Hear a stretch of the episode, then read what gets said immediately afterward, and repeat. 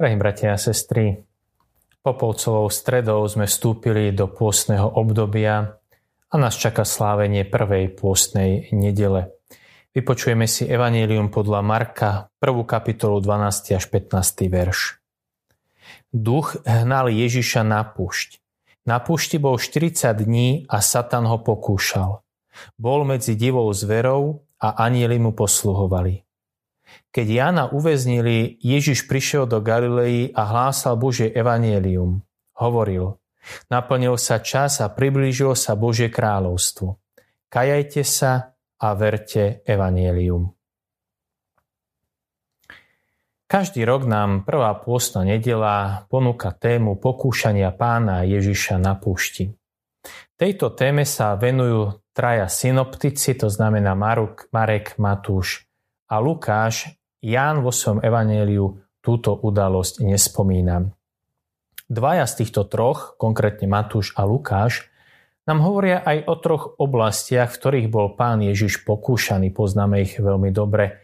Najskôr bol pokúšaný v tom, aby premenil kamene na chlieb, potom bol pokúšaný v tom, aby sa klaňal diabolovi, satanovi a za to dostane všetku moc na svete. No a napokon bol pokúšaný v tom, aby sa vrhol dolu z veže chrámu, veď anieli jeho život zachránia. Avšak v tomto liturgickom roku B čítame Evangelium podľa Marka. A Marek nám veľmi skromným, ba povedal by som až skúpým spôsobom opisuje udalosť pokúšania pána Ježiša na púšti. Sú to v podstate iba tri vety.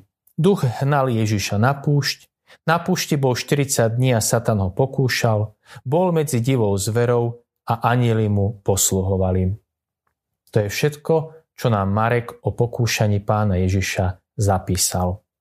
Napriek tomu, že to evanelium je naozaj kratučké, tak má svoju teologickú aj filozofickú hĺbku, ktorú sa budeme snažiť v nasledujúcom komentári odhaliť Môže sa stať, že miestami komentár bude trochu nezáživný, ale skúsme sa cez to preniesť, aby sme naozaj dokázali objaviť to vnútorné posolstvo, ktoré nám chcel Marek vo svojich slovách zanechať.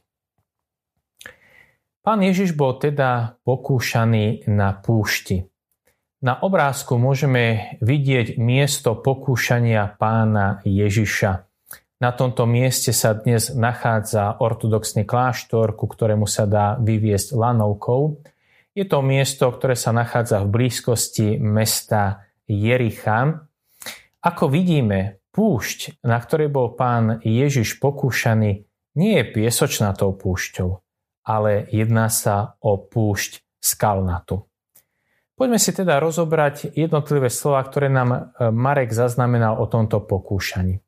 Tento úryvok sa začína slovami Duch hnal Ježiša na púšť. Ako si máme vysvetliť tieto slova? Musíme si povedať, čo predchádzalo pokúšaniu pána Ježiša. Predchádzal mu krst v rieke Jordán. A my už vieme, že pri tom krste sa nad Ježišom vznášal duch Boží v podobe holubice. A nebeský otec potvrdil identitu Ježiša. Toto je môj milovaný syn.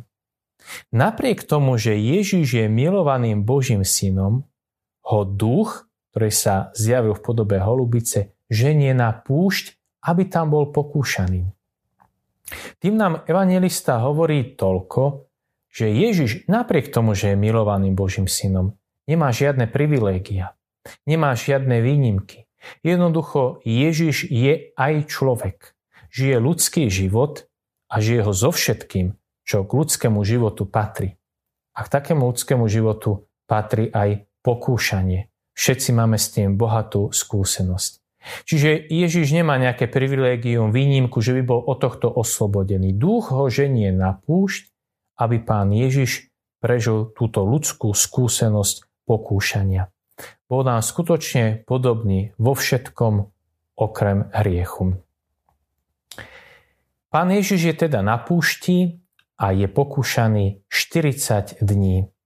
Myslím si, že nám je veľmi jasné, že je to odkaz na inú púšť, púšť, ktorou izraelský národ putoval z Egypta do zaslúbenej krajiny a putoval 40 rokov. Vidíme, že tá číslovka 40 sa nám opakuje. Ježiš je na púšti 40 dní, Izraeliti putujú púšťou 40 rokov. Číslovka 40 je v tomto prípade veľmi symbolická. Tým chce evangelista Marek povedať, že pán Ježiš bol pokúšaný nielen 40 dní, ale celý život. Lebo číslovka 40 predstavuje jeden ľudský život, jednu celú generáciu. Prečo? Čo sa stalo na púšti? Poviem to veľmi zjednodušene. V istom momente putovania púšťou Izraeliti neuverili, že im Boh dá zaslúbenú krajinu tak, ako im to slúbil. Preto Pán Boh hovorí, že musí vymrieť každý jeden ľudský život. Celá generácia tých, ktorí mu neverili. Musí prísť nová generácia, ktorá potom môže vstúpiť do zaslúbenej krajiny. Tá trasa z Egypta do zaslúbenej krajiny cez púšť sa dá prejsť za 3 mesiace. Ale Židia putovali 40 rokov. Musel vymrieť každý ľudský život, ktorý Bohu neveril. Teda aj Ježiš, keď sa nachádza na púšti 40 dní, je to symbolické vyjadrenie jedného ľudského života. Konkrétne sa jedná o Ježišov život. Čiže by bolo milné, keby sme si predstavovali, že Ježiš bol pokúšaný satanom 40 dní, v tomto pokušení obstál a zvyšok svojho života už mal od satana pokoj. Nie. Ježiš bol pokúšaný celý svoj život a to konečné víťazstvo nad satanom prišlo jeho Kristovou smrťou na kríži a samozrejme jeho zmrtvých staním. Teraz si povedzme, v čom vlastne spočívalo samotné pokúšanie. Tak ako som už v úvode povedal, Matúš a Lukáš nám hovoria o tých troch oblastiach, v ktorých bol pán Ježiš pokúšaný. Marek e, tieto tri oblasti nespomína. Čom však e, spočíva pokúšanie vo všeobecnosti? Satan pokúša Ježiša a môžeme hneď uvažovať aj nad našimi osobnými pokušeniami v tom, aby bol neposlušný otcovi, aby bol neposlušný otcovej vôli. Satanovi ide o to, aby prinútil Ježiša k tomu, aby opustil cestu, ktorú mu otec vytýčil pre jeho život. Cestu, ktorá by ho v poslušnosti od svojej vôly priviedla až do Jeruzalema, konkrétne na kríž, kde by z lásky a slobodne Ježiš daroval celý svoj život pre vykúpenie človeka. Čiže pokúšanie spočíva vždy v tom, aby sme neboli poslušní od svojej vôly. Aby sme robili to, čo robí samotný Satan, ktorý sa vzoprel od svojej vôly a povedal, nebudem ti poslušný, nebudem ti slúžiť. Pán Ježiš je teda na púšti pokúšaný Satanom. Kto je to Satan? Pevne verím, že už máme za sebou tú detskú predstavu o Satanovi ako o čertovi s rohami, s vidlami v rukách. Ale skúsme v tejto chvíli odsunúť nabok aj inú predstavu, ktorá je veľmi častá. Keď si predstavujeme Satana ako človeka s nejakou znetvorenou, nepríjemnou tvárou, ktorá naháňa strach a hrôzu. Určite nie. Kto je to Satan? Satan je ten, ktorý odporuje Bohu. Satan je ten, ktorý pred Božou tvárou obžalúva Božích vyvolencov. Totižto v najstarších textoch slovo Satan nebolo pomenovanie pre nejakú konkrétnu osobu. To bolo všeobecné slovo, ktoré sa používalo priamo denne v komunikácii. Bolo to všeobecné pomenovanie pre každého, kto bol nejakým spôsobom odporca, nepriateľ alebo dokonca zradca. Pokúsim sa to vysvetliť na základe udalosti, ktorá sa odohrala v živote kráľa Dávida, keď ešte nebol kráľom.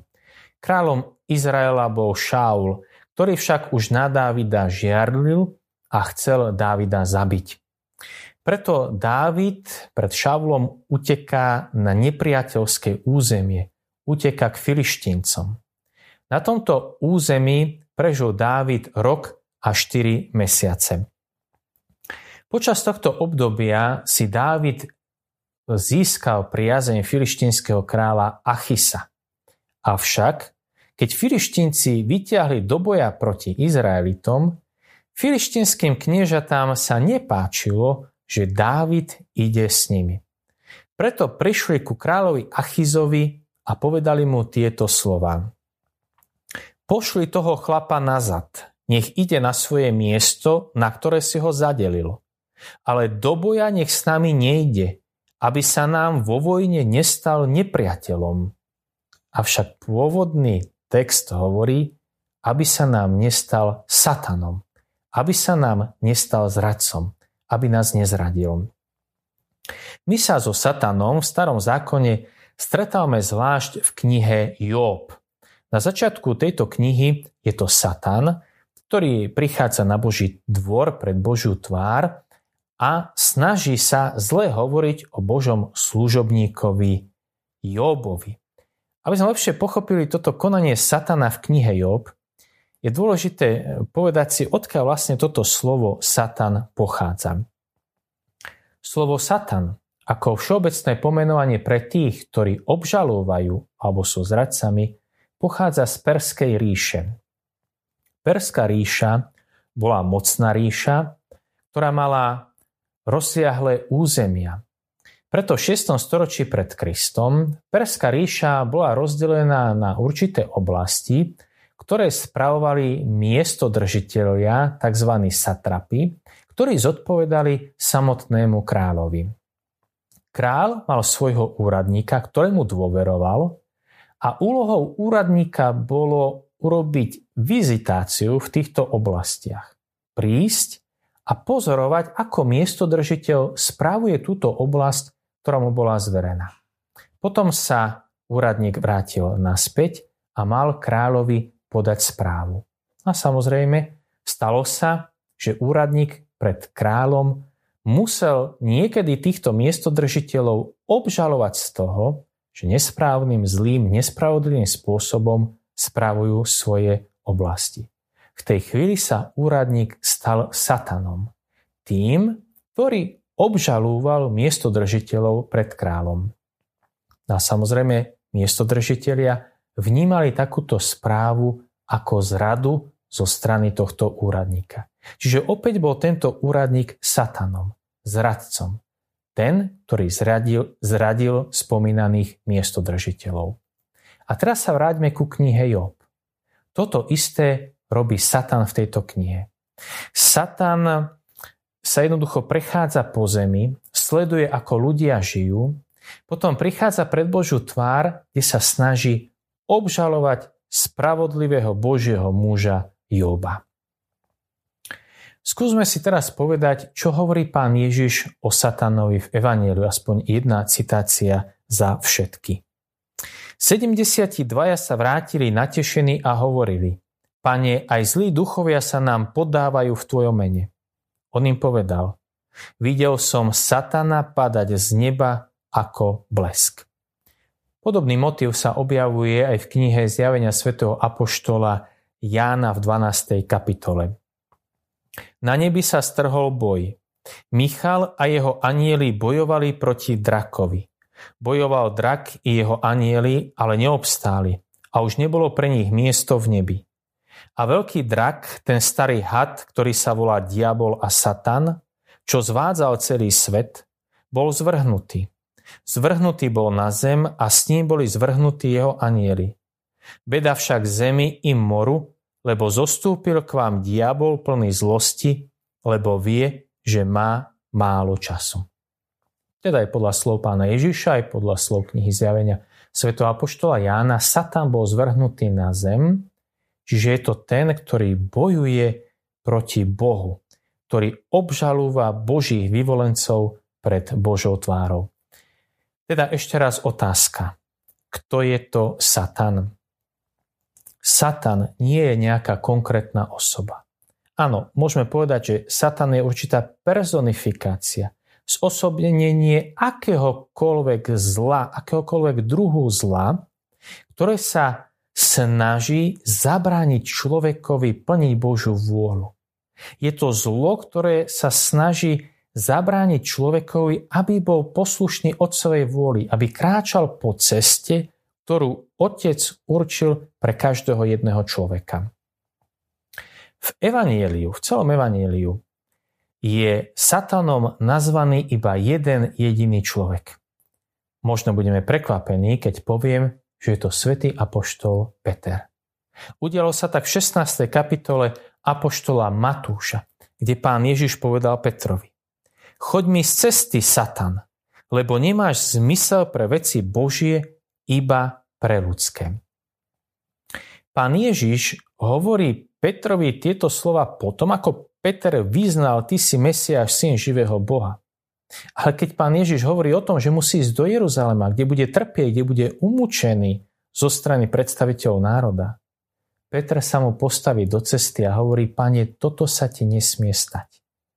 A pán Ježiš mu hovorí, choď mi z cesty Satan. V tejto chvíli Peter si sa stal satanom, pretože mi chceš zabrániť v tom, aby som bol poslušný otcovi, aby som kráčal po ceste, ktorú mi určil, ktorá ma privedie do Jeruzalema a v konečnom dôsledku až na kríž. Takže ešte raz.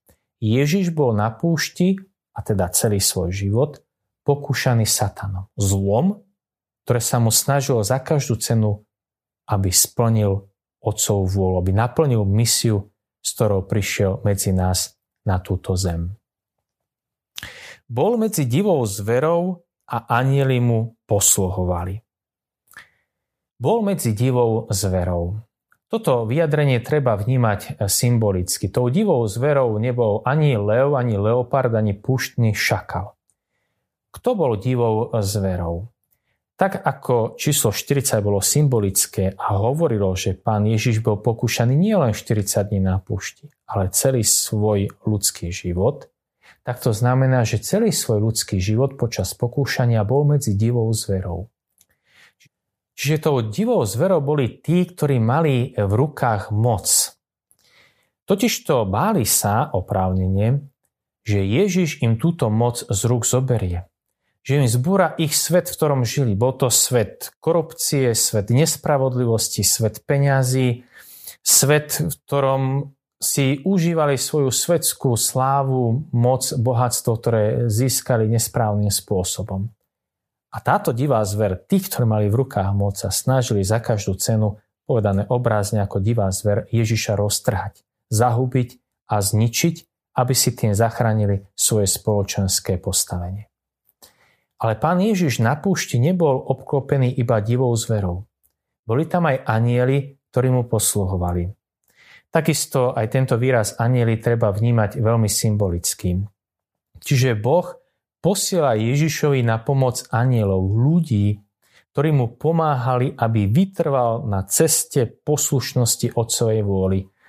A zda na prvom mieste tým anielom bola Mária, potom svätý Jozef, ale aj mnohí iní, ktorí sa postavili na stranu pána Ježiša a zda za všetkých môžem spomenúť napríklad Lázára a jeho dve sestry Martu a Máriu. V ich dome pán Ježiš neraz našiel útočište a odpočinok. Veď aj my zvykneme povedať o človeku, ktorý je milý, ktorý nám v zložitej situácii pomohol, že je takým našim anielom. Drahí bratia a sestry, začali sme prežívať pôstne obdobie a tak nám všetkým prajem, aby sme nielen dnešnú prvú pôstnu nedelu, ale celé to 40-dňové obdobie, ktoré máme pred sebou, prežili požehnaným spôsobom, ako čas vnútornej prípravy na tie najväčšie sviatky našej viery. Prajem nám požehnanú a pokojnú prvú pôstnu nedelu.